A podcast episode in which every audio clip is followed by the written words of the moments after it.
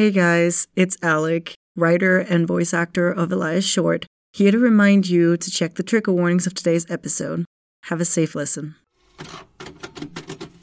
Mythhale presents Surcease.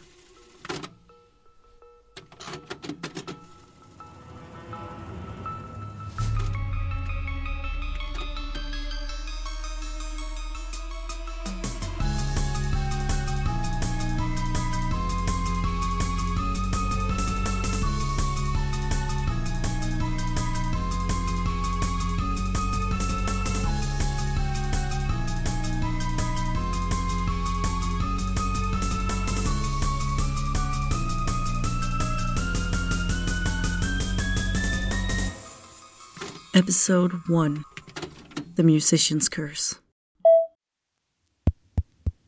Is this turned on? Despite my protest, it seems you'll be stuck with me.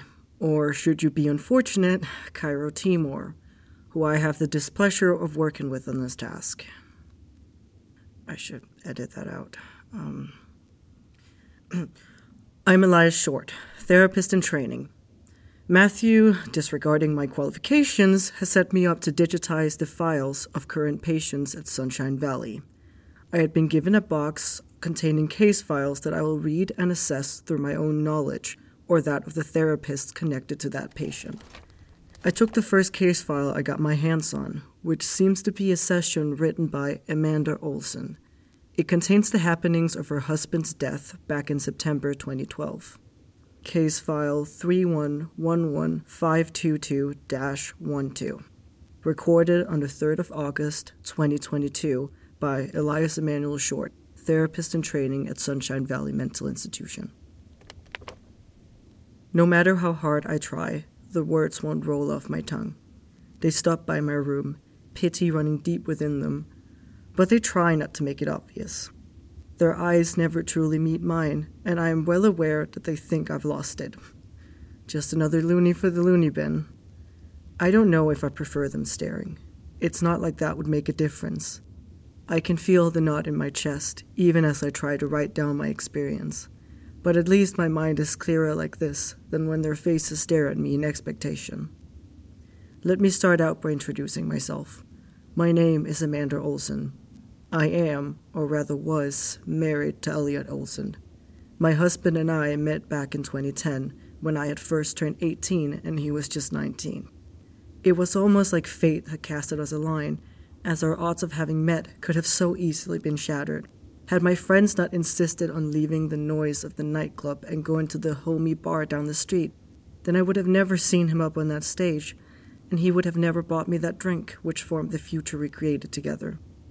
He was a daring man, even back then, pretty persistent and quite the charmer. I fell for him faster than I would have liked to admit. Dates turned to dating, and dating turned to marriage.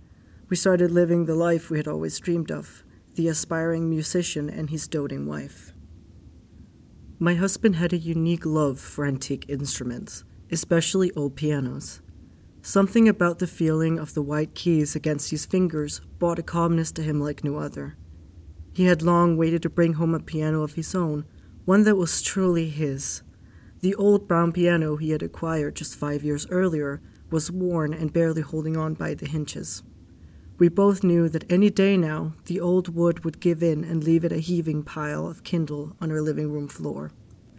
It was with a heavy heart my husband had to say goodbye to his old friend who had served him well for many years, but there was still only so much he could do with a hand me down piano.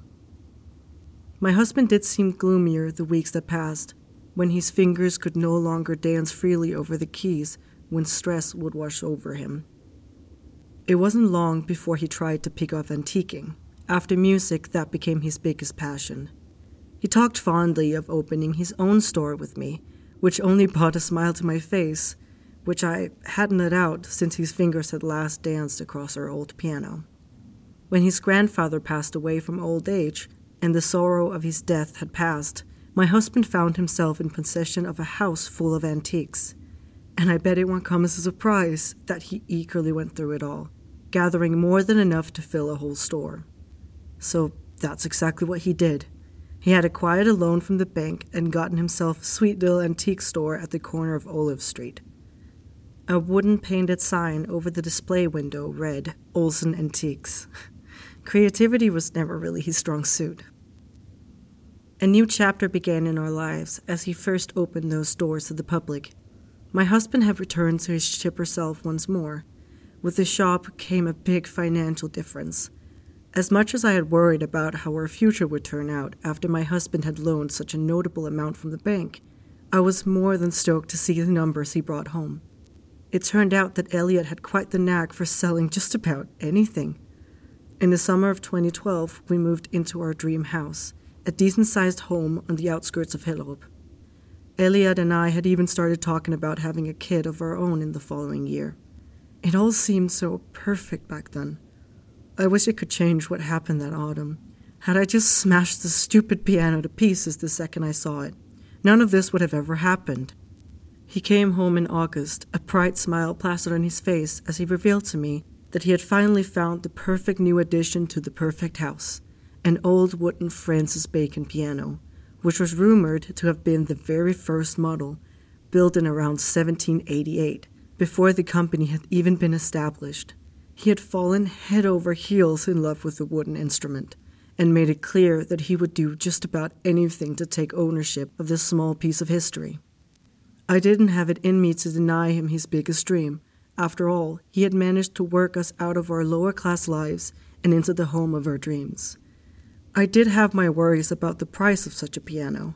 I knew my husband had done well for himself, yet I had my suspicion that it wouldn't be good enough to afford something as rare as a first edition. I was more than taken aback when he told me the owner was willing to sell him the piano for the price of £10,000. I know that sounds like a lot of money, but I looked it up online, and pianos like that sell for over £20,000 as a later generation. But he was talking about the first ever made Francis Bacon piano. Surely that couldn't be true. There was no way anyone would be daft enough to sell something as valuable as that for that price. I insisted that there must have been some kind of error, but he just shrugged and told me not to question it since we wouldn't have been able to afford it had it been at its actual value. I should have seen right through it back then. It's never a good sign when someone is willing to sell a one of a kind object at such a low price. However, Elliot still went along with it, and just five days later we were £10,000 poorer but one antique richer. I still remember the first time my eyes fell upon it the dark brown piano being carefully hauled out of a moving van and into our living room. I remember the distinguished chill that ran down my spine. It was such a dreadful feeling, and deep down I knew that Elliot had made a gruesome mistake. But when I looked over at my husband, he didn't seem to share that feeling. He seemed almost in a trance, staring at the rough wooden surface, running his pale fingertips over the cold keys almost like he was trying to caress it. After he had been staring at it for a tat longer than I was comfortable with, I suggested we went out for dinner, as a way of celebrating my husband's deal of a lifetime. At first, it didn't come as a surprise to see my husband buy the keys any chance he got. It was, of course, understandable that he wanted to cherish a find as rare as this. About a week after we had gotten the thing, I found him in the living room one morning, way past the time he would normally be off work. His fingers were rapidly dancing over the keys, as if his life had depended on it. He jumped like a deer in headlights when I spoke up, almost as if he hadn't heard me walk in. He spoke dubiously as he explained how he had simply forgotten the time when he had sat down to practice this morning. He swore it hadn't been that long. However, as his eyes landed on the clock, I could see the confused look in his face at how much time had actually passed. We both shrugged it off while he pried himself away from the piano. This was only the start of what was to come for my beloved Elliot. He seemed harder and harder to pry off the piano. He would stay up late in the night to satisfy the growing need inside him to play. However, he never played any of those songs he used to play for me. No, these songs were cold and unfamiliar they sent chills down my spine, leaving me with an uncomfortable shiver. His fingers and their jagged movement had no lightness to them. The familiar dancing on the keys had been replaced with a sinister wish to dominate. Weeks later, it became almost impossible to drag him off it. The skin on his fingers was suddenly decorated with blisters or even blood, fingerprints almost violently rubbed off them as had he dipped them in acid. I became frantic at him, begging him to please stop this nonsense.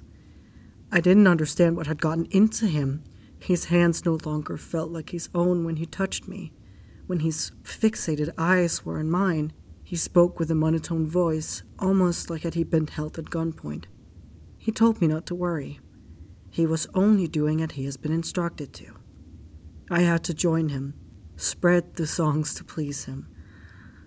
I never managed to pry out of Elliot who this man could be or why he hadn't been instructed to play for him. But none of that matters now. Sunday, the 16th of September, I woke up to the spine chilling music. Only it sounded different. When I touched Elliot's side of the bed, I was met with a chilling coldness. He hadn't been laying beside me for a long time, if even at all. I had swung my legs out of bed, surprised by the darkness which had overtaken the house. I fumbled in blindness to find a source of light, any at all. But the only light that caught my eye was the digital clock on the nightstand that read 9:30. The sun should have been up by now. What struck me even more in that moment was the acute sense of dread that filled me, tearing through my veins. I knew I didn't have long. I bet I almost tore the door off its hinges as I ran down the corridors, following that sickly music. My ears were hurting, and I knew the pain that would follow as I stood face to face with it, but I needed to see, I needed to know. The living room had been casted in the same darkness. It pressed on me, making me fumble for the light switch. I cringed at the contact with the cold liquid on it which I hoped was just water or food residue of some kind. However, as the light flickered on, to my horror, I saw that the gooey liquid on the switch was blood. It hadn't dried up on the switch, but become an almost slime like texture, with the same color as if it had been dried. Before panic could overtake me, I saw the trace of the liquid leading me to its source. My husband, my dear Elliot, blood dripping from the once white keys, forming a horrid pool by his feet. As my own let me closer, I found that his fingertips were no longer visible. In their place were pale bones. Nerves, flesh, and ounces of blood spread across the surface. He didn't scream, he just stared determinedly at nothing. I tried to pry his hands off the keys, pushing, pulling, kicking anything at all, but he was unmovable. I even attempted to slap or bite him, but nothing could bring him back or make him spare a gaze my way. A sound almost like nails striking across a chalkboard could be heard as his bones started to give in beneath the pressure. In an agonizing speed, the bones got filed down against the keys, leaving a putrid smell of burning hair and rot. Hours went by, his fingers vanishing and spreading flesh across our floor. I tried to scream for help, ram down the front door, and even call for help. But whatever had him captured had made damn sure it wouldn't be disturbed as it finished the job. I remember every moment so vividly. The excruciating sound of his bones shattering and being filed down till there was nothing left, while I was forcefully locked in the room with him with it. I was simply an unwilling prisoner, trapped between the curse and its target. It seemed that even as my hands sought to cover my ears, in a damning attempt to drown out the noise, it drilled a hole through my skull where it would flow freely, not allowing me such a relief. I had to listen. I can't tell how long had passed by when his fingers had been left as dust on the floor and all the color on my husband's face seemed to fade with every second that passed. I felt ill. I had already emptied my gut more than once, and I knew that no matter how much I wished to, I simply didn't have any more in me. My rails and cries had long since been drowned out and replaced with my unsteady breaths, almost as if I had run out of tears to cry. I only broke my intense glare at the wooden pattern beneath me as I heard a sudden gulp, a sound that was filled with agonizing pain. It was a pain so strong no scream would suffice it. I tore myself out of my misery and dragged my drained body towards him, his eyes landing on mine in pure terror. He had broken out of his daze, but why now? He wasn't yet close to his own demise, but still it let him see. It let him feel what it was doing to him. I thought he could finally break free and stop this insanity. It took me a while to realize that the only reason something had loosened its hold on him was to witness the horror that washed over him. Those impossible tears started to spill again as I begged to whatever was looking down on us to please end this misery. Elliot sobbed forcefully, his eyes welling up with tears which would hopefully blur his vision so he wouldn't have to see what was happening. His voice got choked up in his throat as he tried to speak. He tried to suppress his screams with every breath he took. He yelped and groaned, gathering his mind enough to painstakingly order for me to cut them off. I looked at him in confusion, or maybe not wanting to understand. Cut them off now! He screamed at me over and over with spit and blood flying through the air. I couldn't help but stagger backwards. I asked him what he meant by that. He forced through gritted teeth. The bolt cutters. Use them. Cut my hands off. I told him there was no bolt cutters in this room. However, when I looked away from him, I couldn't miss the gleam of the rusty old bolt cutters staring me down, daring me to use them on the man I love. I protested, assuring him that in no way would I ever get that near him. But he just begged, his eyes filled with agony and pain like no other. He didn't know how he had come to this conclusion, but he knew there was no other way out of it. I would have to do it, if not for myself, for my beloved Elliot. The bolt cutters didn't weigh as much as I expected them to, but I could still sense the dread coated over its surface. It knew exactly what pain it would bring upon me, let alone my Elliot. He praised me through tears, assuring me that everything would be okay, even though at that moment I believed that he needed the reassurance more than I did. Always the selfless one, that husband of mine. I placed the open blades against either side of what was left of his wrists. Choking down the panic, I knew I had to do this. I knew there was no other options. There was no chance of him surviving if I had let him stay by that piano. But with these, there was maybe the faintest chance of him staying by my side. I screamed and snapped the cutters shut. Cutting through his flesh, I vividly remembered the sickening sound of the cutters when it struck the bone, severing his nerves relentlessly, blood splattering against the wooden surface, while painting my clothes a crimson red. I had to close my eyes as I brutally hammered the cutters against his bone, which took more than five tries to cut in half. Elliot hung on by a thread, his eyes shut tightly in an attempt to not pass out as he bit through his bottom lip to keep back the screams. He didn't quite manage that, but I love him for trying. I felt my screams and wails echo in the tight space as the bolt cutters snapped and cut again and again against his other arm until it finally went through. His hands fell off, landing on the keys with a thud and a clang. I'll never forget what I saw when I opened my eyes again. Elliot's severed hands laid limp against the blood soaked keys, causing them to let out a gut wrenching sound. Blood sprayed from the wounds, nerves and goo hanging down his wrists. His face had turned stark white. Whether from blood loss or shock, I can't tell you, but I imagine it was both.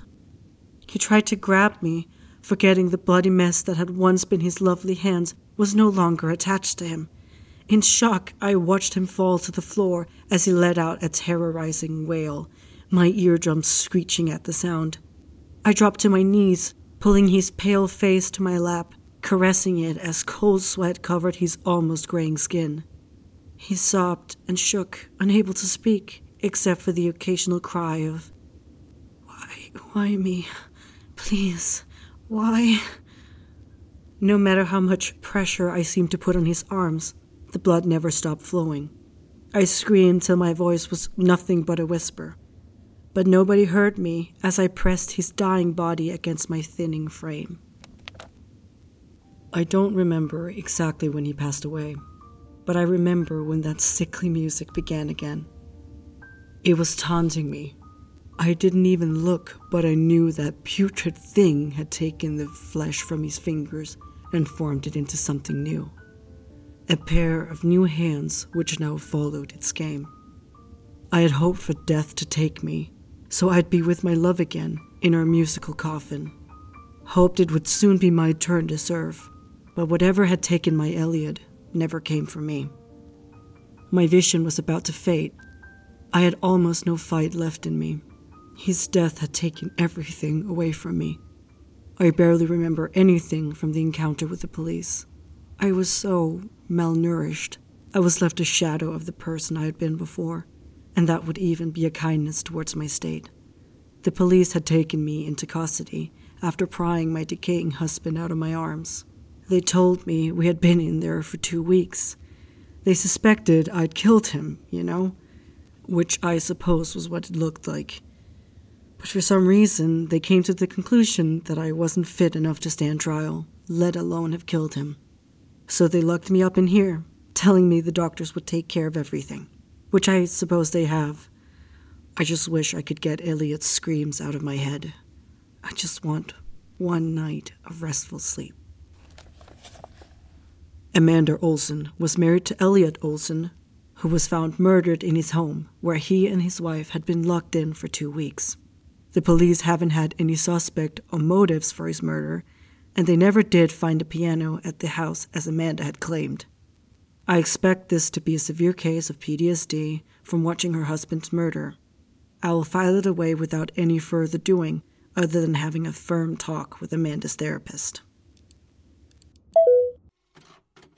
Surcease is licensed under a Creative Commons Attribution Non Commercial Share Alike 4.0 international license. Today's episode featured Alexander Bauner as Ellias Emanuel Short, audio edited by Elz Saari and Henry Johannessen, manuscript edited by Thalia Højlund and Reeda Bauner, and written by Alexander F. Bauner.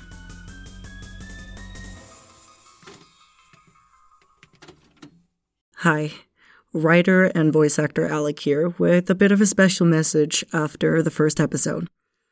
This show has been in the works for about a year now, and it is quite wild watching it finally come true. And it wouldn't be possible if I didn't have my amazing team with me. But the biggest credit goes towards a person that I sadly can't thank myself because he is no longer alive. But I would not be able to produce this or even come up with these ideas if it hadn't been for my grandmother, who unfortunately passed away two years ago.